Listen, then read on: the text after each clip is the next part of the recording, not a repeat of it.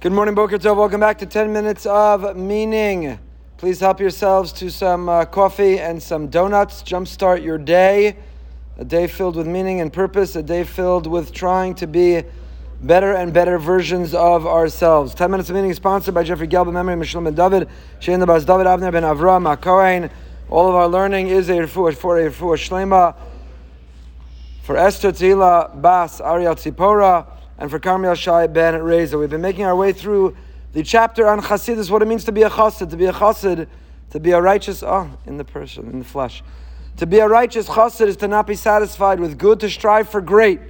In life, we're facing inertia. In life, we are struggling to be able to raise ourselves up. Gravity is pulling us down. How do we overcome? How do we transcend? How do we break out? How do we ensure that we're not being weighed down, but we're growing and breaking out? So we strive to be a chassid. Good is good, but good is not good enough. We all have the potential for greatness within ourselves. So every aspect of our day, from our punctuality to our midos, our kindness and our courtesy towards others, towards our kavana in davening, towards challenging ourselves in learning, towards volunteering in chesed, in every aspect of our lives, in each relationship, personally and professionally, we have the capacity to not be satisfied with good but to push ourselves, to aim for, to strive, and to set goals to be great. We've talked about this in the area of Yira and Ava, with awe of God and with love, with Ava. So says the Ramchal, Mivchan Ava azosu bizman adochek v'atzara. The notion of a love and an affection for God, the idea of romance for God. We spoke last week that I often counsel young people that if you want to know about a particular uh, date, you want to know whether the courtship is going well. When you see the other party's name come up on your caller ID, does your heart skip a beat? Or does your stomach turn in knots? The Ribbon Shalom is waiting for our. Oh, now help yourself to a cup of coffee and some donuts. Sorry about that. Does your heart skip a beat or does your stomach turn in knots? So when HaKadosh Baruch Hu is reaching out and calling out to us, do we respond? So Mivchan Azos, the test of love, is not when everything's honky dory, not when everything's going well. It's easy to be in love when there's joy and there's fun, there's success, there's triumph. It's easy to experience love when all is smooth and all is well. But what happens bismana docha gvatzara? What happens when you run into that proverbial wall? What happens when the other party, whom you claim to love, is not falling in line with what you want? Whether it's a human being in a human relationship, Lahavda, the Ribbon Shalom, the Almighty Himself. Sometimes what happens in our lives, what's prescribed for our lives, is not what we want in our lives. We struggle, we're challenged, we have to overcome. Someone, something is taken from us, trying to break through in an area where there's a difficulty, there's a mania, there's a there's something preventing us or blocking us. Times of distress, and times of challenge, and times of suffering. Do we have love in those moments as well?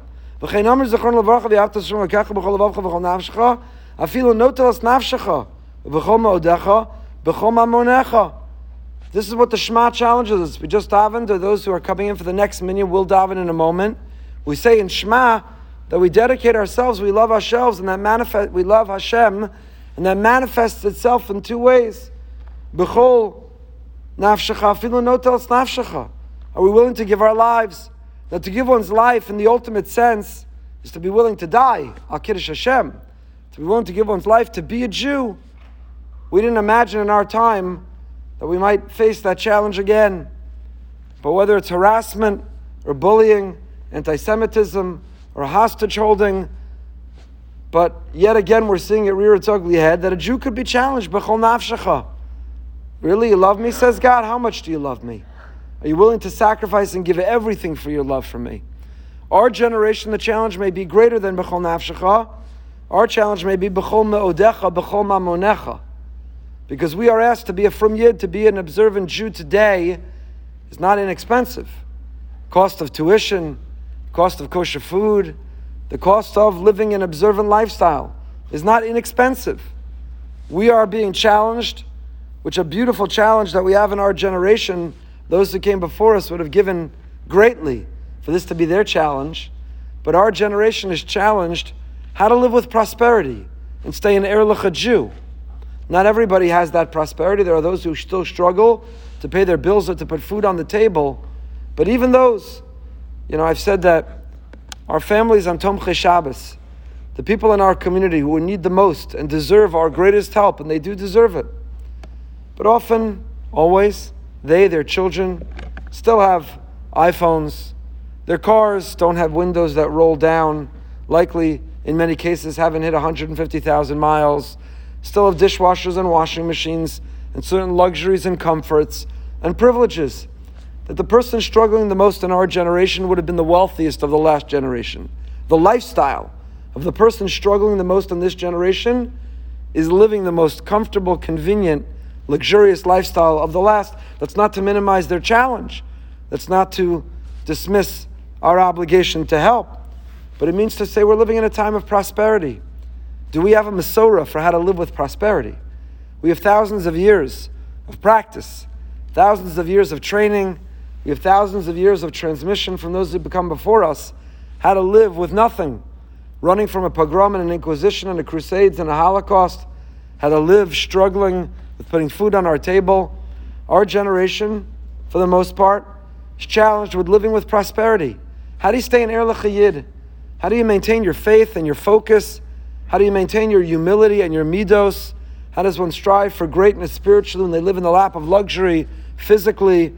So this challenge, was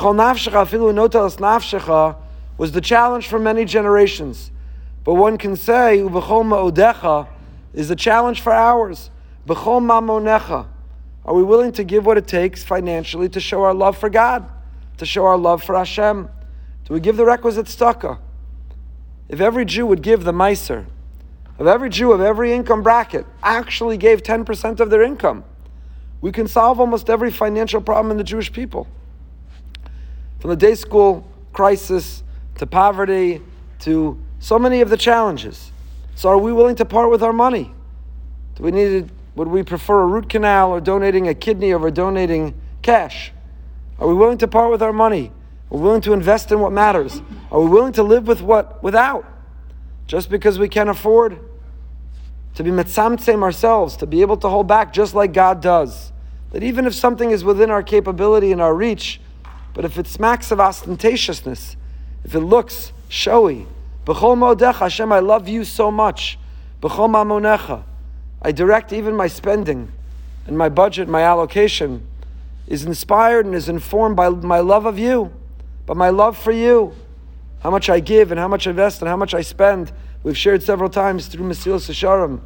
There are people walking around with cars that you could buy a house, and yet for their house they have mezuzahs that cost less than a Starbucks cappuccino. Whatever luxury we have around our wrist, on our watch, or the on logo on the hood of our car, are we equally invested in having the best, the finest of tefillin, mezuzah? Have we donated a Sefer Torah if that's within our capability? Our shul could use some Torahs, by the way. In order, suffering and distress will not be an obstacle to love. So there are two answers we give ourselves. One, everyone has access to, everyone is equal in. And the other is reserved for chachamim. Balei amuka. The sages who have profound wisdom. A'achas. The first. Komai da'avdin min shmaya l'tav. Everything Hashem does is for the good. Everything Hashem does is for the good. That is a very high level to live. Now, if you win the lottery, if you have nachas from your children, if you're experiencing blissful shalom bayis, it's not hard to say, to sing and to dance and to skip, and to preach and to lecture to your friend. Everything Hashem does is for the good. But what about when it doesn't feel like it? What about when something is missing or He takes something away? What about when you're struggling and you're trying to break through and it's just not there? It's not coming. What about then? The truth is, what we perceive, what we see, what we experience as bad is really, in fact, the greatest good.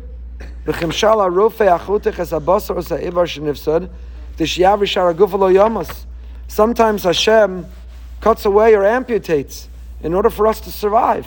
So all we experience, all we focus on, all we're aware of is what He cut away, what He took away. But we don't have the perspective, we don't have the divine vision to realize that that amputation, that surgery, being cut open, which was painful, actually ensured our survival. Ensured our survival. Close with this. Several, of us just came back yesterday. We had a two-day fly-in, extraordinary meetings with extraordinary people. Look forward to sharing some of those conversations. We met with Rabbi Yisrael Reisman, Rosh of Torah Vodaas sharing with us this within the context of tefillah. That when we daven Hashem, Magain, in the beginning of Shemoneh Esrei, Magain, protect us. It means sometimes protect us from ourselves, protect us from what we want. And he talked about one of the uh, people who davens in his shul, one of his congregants, his members, was davening so hard for a job. A lawyer was davening for a job at an accounting firm. And davened so hard, stormed Shemayim, asked for brachas, and got that job. And three months later, it was one of the uh, big accounting firms that went under. And he never got another job after, because when that was his last job and it was the top of his resume, was Enron? It was Enron. He was never able to get another job. Magain means Hashem. Sometimes we daven for something so hard. I want this girl. I want this job. I want this house. I want this moment. I want to catch this flight. I want to be able to get on that train. We daven Hashem, please, please, please, please, please. But we also ask Hashem Magain. By the way, with all my ask and all my please, Magain, sometimes protect me from myself. If what I'm asking for and pushing for is really not in my best interest, then don't grant it to me. Then don't give it to me. Sometimes protect me from even what I think I want.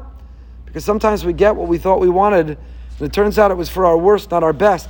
Because really, Kolman Da'avid, Shemaya Latav, everything Hashem does is really for the good.